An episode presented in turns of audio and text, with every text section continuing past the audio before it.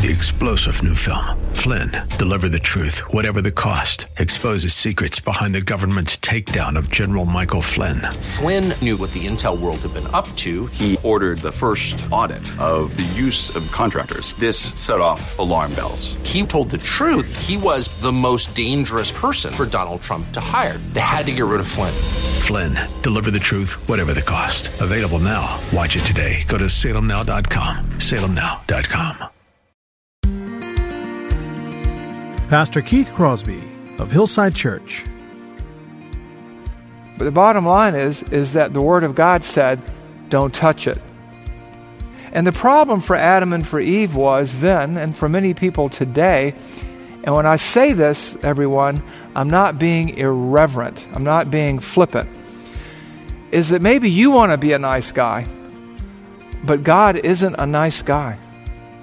No, He's not nice. He's holy.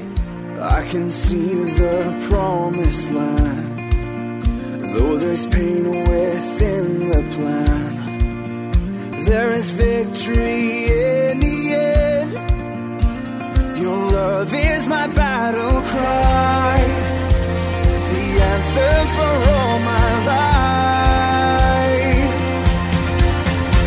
Every giant will fall, the mountains will move, every chain of the past you've broken into. All the fear of the lies, we're singing the truth that nothing is impossible with you. Oh.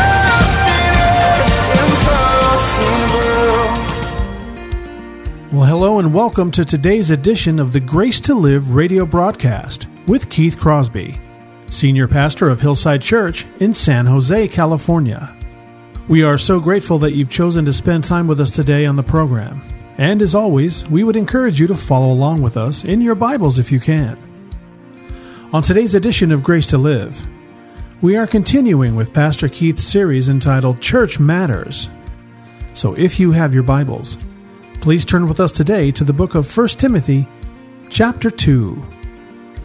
Now, here's Pastor Keith with today's study. Women have it rough. We've talked about this before. They do. Since the fall in the Garden of Eden, women have had it rough. How rough? Well, again, while we've covered this ground before, I wanted to cover it again in, in connection and in concert with this sermon series. How rough have they had it? Well, from the beginning of time, people have blamed them for things. People have mistreated them. The first case of mistreatment, Genesis 3:12. What does Adam say when God says, "What is this you have done?" He says, "The woman you gave to be with me. It's all her fault." And in the process too, of course, he blames God as well. So I guess God and Eve were co-victims of the first case of blame shifting in all of history. Speaking of history, Ancient history is full of examples of the mistreatment of the abuse of women. The Greco Roman world was not kind to women. I shared this with you uh, some time ago when we did the series on family and marriage. This letter from Hila- Hilarion to Alice, his sister. And you have this nice letter, and I'll read it for you. Heart- heartiest greetings. And to my dear Beros and Apollarion, Know that we are still, even now, in Alexandria. Do not worry if, when all others return, I remain in Alexandria. I beg and beseech you to take care of the little child, and as soon as we receive wages, I will send them to you. This really nice letter. If, good luck to you, you bear offspring, if it is a male, let it live. If it is a female, expose it. I'm just going to stop right here. Did you get that? Here's this nice letter from this nice guy. Sounds like a nice guy. And he says, he's writing to his sister, and he goes, You know what? If you have a child and it's a boy, congratulations to you, keep it. If not, expose it. That means throw it out. And the Romans did. In fact, in Greco Roman culture, and particularly after the birth of the church, but even before with some of the Jewish families in that day, they would go around in Rome and they would find these children, these little girls, or sometimes children with birth defects, left out to die from exposure, and they would adopt them. And in this case, the sole reason for exposing this child to the elements, letting this child die of exposure or wild dogs or animals eating it is because it's a little girl. Women, women have had it rough. And you know, Roman culture wasn't alone in its mistreatment of women. You have Muslim culture, 7th century AD. Even, even today, Muslim culture is the same way. Uh, this is from the Quran, uh, Surah 2, uh, verse 282. I want you to listen to this. And call to witness, it's talking about a legal proceeding, and call to witness from among your men two witnesses. And if two men be not found, then a man and two women. Let me explain to you what's going on here. In that culture, then and now, women weren't as valuable as men. They weren't as credible. They were treated as less than, than being equal in essence and nature to a man. And so, where you could have two men to uh, bring about uh, a trial and bear witness, if you didn't have two men, you would have to have two women to make up one man's credibility and testimony plus another man. Women have had it rough and they continue to have it rough. Even our progressive culture, with its laws of unintended consequences, allows for sex selection in abortion. Conservatively, this has resulted in the deaths of over 200 million little girls in India and China alone. And then, speaking of our enlightened progressive age, there are the powerful and the popular the Jeffrey Epsteins, the Prince Andrews, the Bill Clintons, the Harvey Weinsteins, the Bill Cosbys, men who were popular with the culture because they gave and supported the right causes, and they sexually abused women, serial abusers who got away with it. People enable them to get away with it until it became so painfully obvious that somebody had to do something, and circumstance and situation forced a day of reckoning.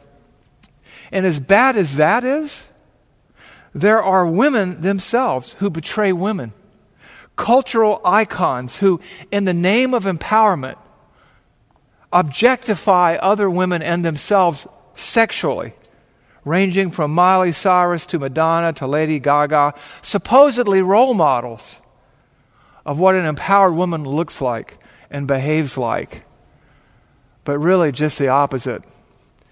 And then there are the garden variety knotheads like me.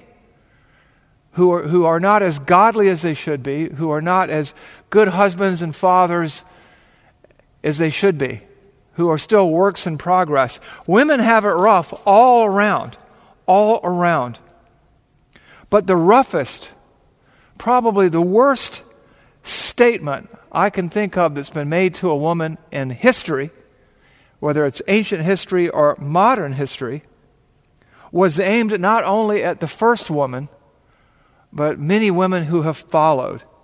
And that is found in Genesis 3 1, when Satan whispered in Eve's ear, Did God actually say? Did God really say? Is this the word of God? Did this or as it says in the King James, hath God said? First, the devil used it, then Adam really used it by way of demonstration when he, when he gave in to his wife's needs and allowed her, he was standing right there with her, to partake of the forbidden fruit. And some men have been duplicating that mistake ever since. You see, the problem for Adam and Eve is when you ignore the Word of God, there are consequences. And Adam may have been played the nice guy. Oh, you go ahead. You want this fruit. It looks like it's good to make people wise. It looks like it's good for food. You know, who am I to tell you you shouldn't eat it? But the bottom line is is that the word of God said, don't touch it. And the problem for Adam and for Eve was then and for many people today and when I say this, everyone, I'm not being irreverent. I'm not being flippant. Is that maybe you want to be a nice guy. But God isn't a nice guy. No, He's not nice, He's holy. And don't get me wrong, God is patient, God is kind, God is not irritable or resentful. God does not rejoice in wrongdoing, but rejoices in truth. In His grace, He endures all things, He hopes all things, but, but God is holy. And God is loving. And because God is loving, He punishes sin. Sin has consequences. And as Adam and Eve found out, the wages of sin is death, but the free gift of God is eternal life. You see, God offered them everything, but they wanted everything plus, plus. Satan played sort of a role like the culture plays today, or the permissive parent, or maybe the nice guy and Adam did too. I can hear it now. Well, God wants you to be happy. We need to have everything we deserve that we're entitled to that, that's, that's coming to us. But that's not what God's Word says. And that's why last week I warned about beware the half empty glass because Adam and Eve, God offered Adam and Eve his very best. Their cup runneth over, so to speak. He said, All of this is yours. This over here is mine. But everything else is yours. It's yours. Take care of it, cultivate it, enjoy it. And what did they do? They reached past all that. They saw the glass as half empty. They felt like God was holding back. Satan told him he was. And they reached even beyond the, the, the, the, tree of life and they reached out for that which was forbidden them, that that was restricted from them, because they felt that's what they wanted. They felt that's what they needed. And as Romans 5:12 tells us, sin and death entered the world because of that. Adam was the first nice guy, the first enabler. And today's culture, as we know, is a culture of enablement, posing as a culture of empowerment. And it's filled with nice people with bad ideas, ideas that have consequences, ideas that have costs, ideas that do harm. I'll give you another example. There was a religious conference earlier this year, and it was well intended and it did a lot of good. And in some ways, it did a little bit of bad, or maybe a lot of bad too. Part of the conference, they talked about the rich roles that women have played within the church throughout history uh, even today in the 21st century. And they talked about vital ministries where women ministered to other women, where mi- women ministered to children, and things like that, and how important that all was. But then the comment that was made that to the effect that while all of this was well and good, that there are many women who, I quote, who feel their gifts are not well used and they often struggle to find their place. And from there was the thought that, therefore, let's not deny them their place the thrust was something to the effect that women should be permitted to teach men. Women and men, their circumstances and roles were pretty much interchangeable, so long as they did not become an elder or a senior pastor. And that even if there were some churches that allowed that, who were we to judge? And I get it, this is an emotional issue, it's a hard issue. That's true. But it's also a biblical issue. And we are not allowed to allow more than God allows. We remember that feelings can deceive us, they often change like the weather, but God's word abides forever. And what does the word of God say about a matter like that, about a woman teaching men? In a, in a, or a woman teaching a mixed group of people. What does it say about this? Well, our passage today continues to be 1 Timothy 2 8 through 15. And in that passage, we read this I desire then that in every place the men should pray, lifting holy hands without anger or quarreling. Likewise, also that men should adorn, that women should adorn themselves in respectable apparel, with modesty and self control, not with braided hair and gold or pearls or costly attire, but with what is proper for women who profess godliness with good works. Let a woman learn quietly with all submissiveness. I do not permit a woman to teach or to exercise authority over a man. Rather, she is to remain quiet. For Adam was formed first, then Eve. And Adam was not deceived, but the woman was deceived and fell and became a transgressor. Yet she will be saved through childbearing if they continue in faith and love and holiness with self control you know, when you read that passage, it, like we talked about last week, you go, whoa, could anything be more out of step with today's culture? Could anything be more out of place in today's world? And a lot of people will tell you that, you know what? The Word of God, the Apostle Paul, maybe even God is on the wrong side of history.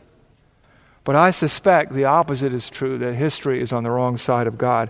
And so we return to our series within the series. Remember, the larger series is Church Matters. We're in the pastoral epistles talking about the church and how the church is ordered and should operate. And within that, we've been dealing with uh, corporate worship, public worship. And this sub series, this mini series, is called Church Unlike the World. We're in now part four of that mini series about corporate worship, making a countercultural statement. And our passage is 1 Timothy 2 8 through 15. And so last week we looked at this passage and we began to take three steps to wrap our minds around it about what it meant, what it said, what it didn't mean, so that we could apply it biblically, so that we could apply it judiciously, sanely, in a way that pleases God and blesses others. And so, what we talked about first last week is what the word here, what the words aren't saying, weren't saying, because there are so many misconceptions about what's going on in this passage. And what we see here and what we saw clearly is they weren't saying, Paul wasn't saying, God isn't saying, Old Testament to New, that women are somehow inferior to men or that there's something less than men. And we talked about key passages like Genesis 1 or Genesis 5 1 and 2 that says, In the image of God, He created them. Male and female, He created them. Or Galatians 3.28, which in a lengthy passage in verse 20, it comes to verse 28 and says, There's neither Jew nor Greek, there's neither, neither free nor slave, there is no male and no female, for you are all one in Christ Jesus. And the point being that you're not saved by being a Jew. You're not saved by law keeping. You're saved by faith in Christ. And in that saving faith, it doesn't matter who you are, you're equally precious in God's sight for salvation. Then we looked at Proverbs 31, 31 15. And we saw that women are portrayed in the Bible as capable entrepreneurs. Speaking of the Proverbs 31 woman, it says, She considers a field and buys it. With the fruit of her hand, she plants a vineyard. She's a capable entrepreneur, a, a business operator, a business person. And so we saw that there's nothing in the Bible about the inferiority of women. And that this passage in 1 Timothy isn't talking about women being inferior to men. Another misconception is, and this is often goes back to the glass being half full, is if women can't teach men, then you've just closed off all ministry and all teaching to women. And that's just not true. The Bible doesn't teach that. The pastoral epistles don't teach that. And in Titus 2 2 through 5, we read this Older men are to be sober minded, dignified, self controlled, sound in faith, in love, and in steadfastness. Verse 3 Older women likewise are to be, likewise, like, just like the men, are to be reverent in their behavior, not slanderers or slaves to much wine. They are to teach what is good. And it talks about training the younger women and then it ends with this statement to be self controlled, pure, working at home, that the Word of God may not be reviled. Women are involved in ministry, women are involved in teaching. God does set some parameters, some restrictions. That's what we've been studying. But we understand that no one can say that women aren't to be involved in ministry or teaching. The Bible, the pastoral epistles, just don't teach that.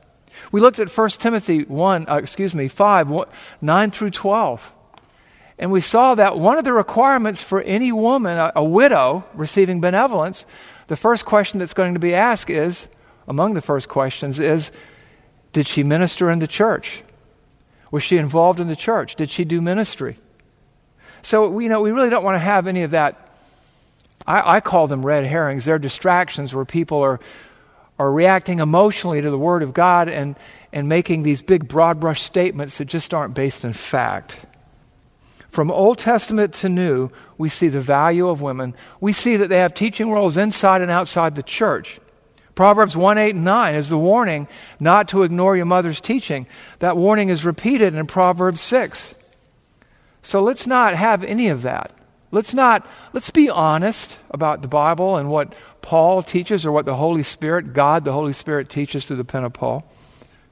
And so we understood what the text wasn't saying, wasn't implying. And then we turned our attention to what the passage is saying. What the passage is saying. And we zeroed in on the controversial part. Verse 12 I do not permit a woman to teach or to exercise authority over a man. Rather, she is to remain quiet. I can hear it now. Did God actually say? Has God actually said such a thing? Why would God say such a thing? There can be no good reason for this. We talked about all this last week. There is a reason for this, and often people stop at verse 12 and conveniently ignore verses 13 and 14 all the way through the middle of 1 Timothy 3. But in verse 13, we read there, there's a reason for this, a good reason for this, in God's economy. God has a structure. He has an order. He is a God of order, not a God of confusion. And it says here in verse 13, for Adam was formed first and then Eve. And we talked about this. This is the primacy of the firstborn. This is the protogenitor. God has created certain roles, and throughout history and throughout culture, the firstborn has had a larger responsibility and a larger role than all who came afterwards. And so God had a plan and a purpose. And as we know, God says of himself, I, the Lord, do not change. The Adam was created first, then Eve took place before the fall. He created Adam and he said, It's not good for man to be alone. I will make a helpmeet like him, fit for him. And he, and he gave Adam someone to complete him. But Adam was the firstborn, just like Christ is the firstborn of all creation. Then there is a second reason given in the text, verse 14. And Adam was not deceived, but the woman was deceived and became a transgressor. God held Adam responsible. Adam knew that what he did was wrong. Eve believed a lie. Adam knew better. And he failed to teach and he failed to lead. And they trusted in their experience over Scripture. And through that, sin and death entered the world. See, the problem is they saw God's will, God's word, is denying them something that they felt entitled to. And they said, along with Satan, they said it in their hearts, he said it out loud. Did God actually say? And is this fruit really that harmful? It's appealing to the eye, it looks good for food to make one wise. What's the harm? And the problem is, is that they saw the glass is half empty. Their cup was running over with blessings from God, and they chose to see it half empty. And today, you and I, we, everybody in the church, women, men, everybody, need to beware the empty glass, the half empty glass. And here Adam played the nice guy. And Eve got everything that she thought she felt that she needed. And see, that felt thing, like women who feel like their gifts aren't being used, that's a heart problem. And we, as a result, inherited a broken, violent, and sinful world. Romans 5:12 says this, therefore just as sin came into the world through one man and death through sin, and so death spread to all men because all sinned. So much for nice guys. So much for nice guys. You see, one of the things we're learning about in the study of the pastoral epistles is there's a right way to worship God, a right way to serve God. There's a right way to do church, and that's God's way. And it is and it reveals what's going on inside of us, right? We talked about public worship is about internals, not externals. It's not about poses or postures. It's not about ostentatious dress. It's about a heart committed to God. It's based, that kind of worship is based on a desire to bear witness to God, to bear witness rather than to enjoy the excesses of the world. Remember, they were near the temple of Artemis Diana where the show was there. But our, our worship is not about the show, it's about the grow, it's about obedience rather than preference, it's about ministry by the book. And that's why we came to that passage in 1 Timothy 3 14 and 15, which kind of ties all this up. I am writing these things to you, hoping to come to you before long, but in case I am delayed, I write so that you will know how one ought to conduct himself in the household of God, which is the church of the living God, the pillar and, and support of the truth. So we took these first two steps last week to understand what this passage, this controversial passage, was saying. We want to know what it wasn't saying, we want to know what it was saying, and today, hopefully, we'll finish up with step three what the passage means.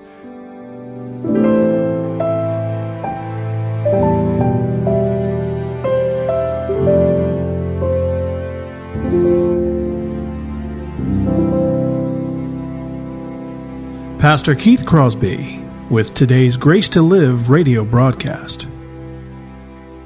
We are so grateful that you've chosen to spend this time with us today here on the program.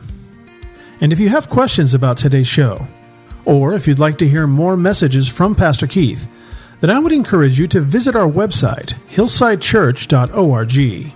There you can listen to past sermons and other content from Pastor Keith just by clicking the Sermon Archive tab.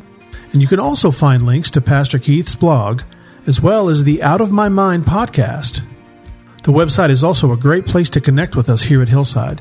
You can find information on our service times, ministry opportunities, and of course, you can browse our calendar of upcoming events. Again, all this and much, much more can be found by visiting our website, hillsidechurch.org. Well, we hope that you'll join us again next time on Grace to Live. But until then, I'm your host, Kevin Reeves, and on behalf of Pastor Keith and everyone here at Hillside Church, it is our prayer that the Lord will richly bless you, and thanks for listening.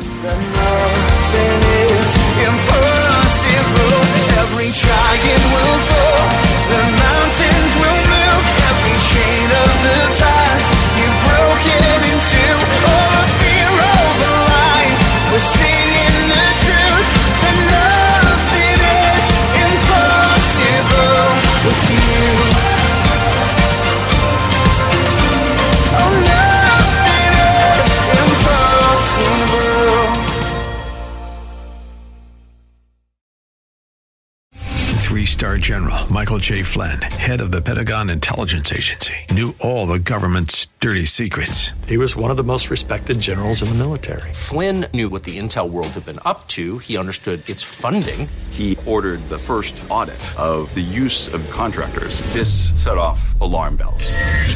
The explosive new documentary, Flynn, Deliver the Truth, Whatever the Cost, uncovers the facts behind this scandal. Flynn told the truth. He was the most dangerous person for Donald Trump to hire. I find out the worst enemy that I'm going to face in my life is right here in America. They took my assessment and they wanted me to change it. And I was like, I'm not changing it. They had to get rid of Flynn.